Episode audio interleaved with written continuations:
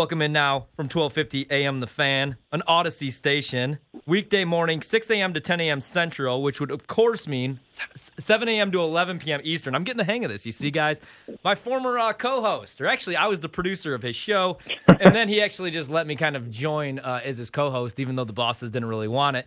He's Bart Winkler. You can find him on Twitter at Winks Thinks. Bart, uh, what, just first off, can you believe that the Bucks actually beat the Nets in seven? Uh, I don't know what kind of show you guys are running here. What what like the parameters are, or like how family friendly it is, or whatever. Oh yeah, no, worry, I, I you, you can't I, swear. I, won't, I won't. I won't. I won't swear. yeah. Um, but I, I, you know, I'm a diehard Brewers, Packers, Bucks, you know, Wisconsin sports fan, and I did something that I never thought I'd ever do, and I because I never had the thought of doing it. I couldn't watch the second half in clothing. I, I watched it in my boxers. He, he actually hold on. He he posted a video of and he's married with a with a small child. He left his home A small child. uh, naked after the game and he posted this on Twitter and people so so did yeah, uh, what happened with that man? Did the police stop I you? did, I don't know. I I don't know. I always like wonder about myself. Like, am I am I the Packers? Is that my number one team? The Bucks, the Brewers. I always try to figure out what my number one team is. I can tell you, I've never felt so compelled where I've been so emotionally invested that I couldn't bear the thought of having clothes on, and that's how I watched that game. And to answer your question, instead of tell you this weird anecdote, is that uh, no, I can't believe it because there were so many opportunities where it looked like the game was over. Yeah. I finally let myself believe it about 109, 105, and then Kevin Durant comes storming back. The game goes to overtime. The Bucks do the tip thing that Brooke Lopez screws up on the inbounds play, and you're like added to the list of things that have happened against- our Wisconsin sports teams. But somehow they used that as motivation. Didn't score in overtime for about three and a half minutes, and then somehow won this basketball game. So it's just the stakes that were on the line, the will of this team, the the way that this team plays with like no they, they this is the least team team the Bucks have ever had. Yeah. It's just a bunch of dudes running around and yet it's somehow it's the best team I've ever seen them have. Doesn't make any sense. No, it really doesn't. You could find Bart Winkler on Twitter at Winks Thinks, and that were unless you deleted it, that's where you could find the video as well. So the Bucks That's still there. Uh, Good, good. The Bucks are seven point favorites in game one. Do you expect them to take game one, and do you think they could actually win by eight points? I feel like that's a little inflated. I was predicting on the show today I thought it'd be around five. Uh, I, I was surprised it was seven and a half. Seven and a half seems high. I think the Bucks will win game one. I think when you look at this, you know they're going to be the home team now, which we didn't expect as the three seed. The Hawks traveling from Philly back to Atlanta, back to Milwaukee. I think there's something to be said in that. The Bucks get an extra, you know, a little bit of time at home, and the fans going to be all revved up from Saturday because that was a road game, and you may have saw the pictures at the Deer District. So now they're going to be allowed into the stadium, and I think the crowd will step up. I like the Bucks in Game One. I just if you're if you're going against the line, I would probably, you know, I, I'd take I'd take the outright, but I don't. I, I God, that that line is so high. I just think Well, even the series price, man. You want to lay minus five hundred with the Bucks? no. So then that's where I would start to look at like whatever the odds are for how long the series would go, because I'm I'm cautious. Like I'm cautiously optimistic. I think I think I think this is going to be. I think they're going to do. I think they're going to win it very quickly. I uh, felt this way against the Heat, and the only thing that was worrying me following the Bucks, but then looking at the Heat was like narratives. Uh, Yeah. There was the narrative that the Heat beat you in the bubble, but when you looked at it, the Bucks are the better basketball team. They should have won that series pretty easily, and they did against the Nets. I mean, KD, Kyrie, and Harden. It's what I've been worried about all year. Weirdly, you got injuries where Harden and KD or Harden and Kyrie played in the series a bunch, but only 45 seconds together, so they caught a break there. They got lucky, against- Bart. They got lucky. That's we, what it we is. Say, we say caught a break. And so now in this Hawks series, like what what is making me nervous about the Hawks series for the Hawks to win as a Bucks fan? Well, Budenholzer used to coach there, I guess, is a reason. Bogdanovich should have been a Buck. I know you were mentioning that earlier, Orby. Uh, so he should have been a Buck, but he wasn't. I I don't. I just. But when you look at the teams, like the Bucks are a better team. So I'm thinking, I'm thinking five or six. Milwaukee can get this done. Bart, uh, while I was preparing my question for you, I had to wipe some tears out of my eyes because I took the Islanders money line tonight. It's not three Yeah, you nothing, having a rough night, It's- or what's it- going on on your They're- first night? he- he's They're- going against me early here, They're, Bart. they're up. no, they're- Horvath's on like an all-time run, dude. Yeah, He this is he- he knows. This is this is one of the most ridiculous things I've ever seen. They're down 3-0, Okay, I, I have to update the people. Plus eleven hundred on the money line if you want to take the Islanders Yeah, with me sure. right now. There's Yeah. value there, people. Hockey is a long game. Now, Bart, back to you and this Milwaukee Bucks team. Okay. After the Bucks did, I guess, the unthinkable, they they beat the uh, Brooklyn Nets. Adrian Wojnarowski came up with a report saying that uh, getting past the Miami Heat and the Brooklyn Nets in the playoffs this season, this postseason, has gone a long way in securing the future of head coach Mike Budenholzer.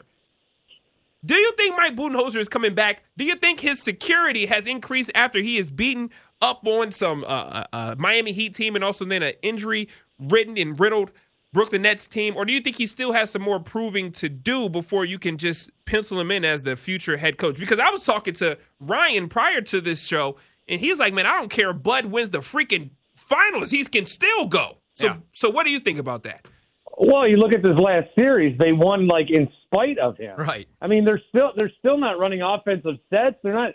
they're Where's Bobby playing- Portis, Bart? Is We he- don't know. What is going on? He's on Twitter. He's tweeting on Twitter, but he can't get on the floor. He's one of the best players you had all season.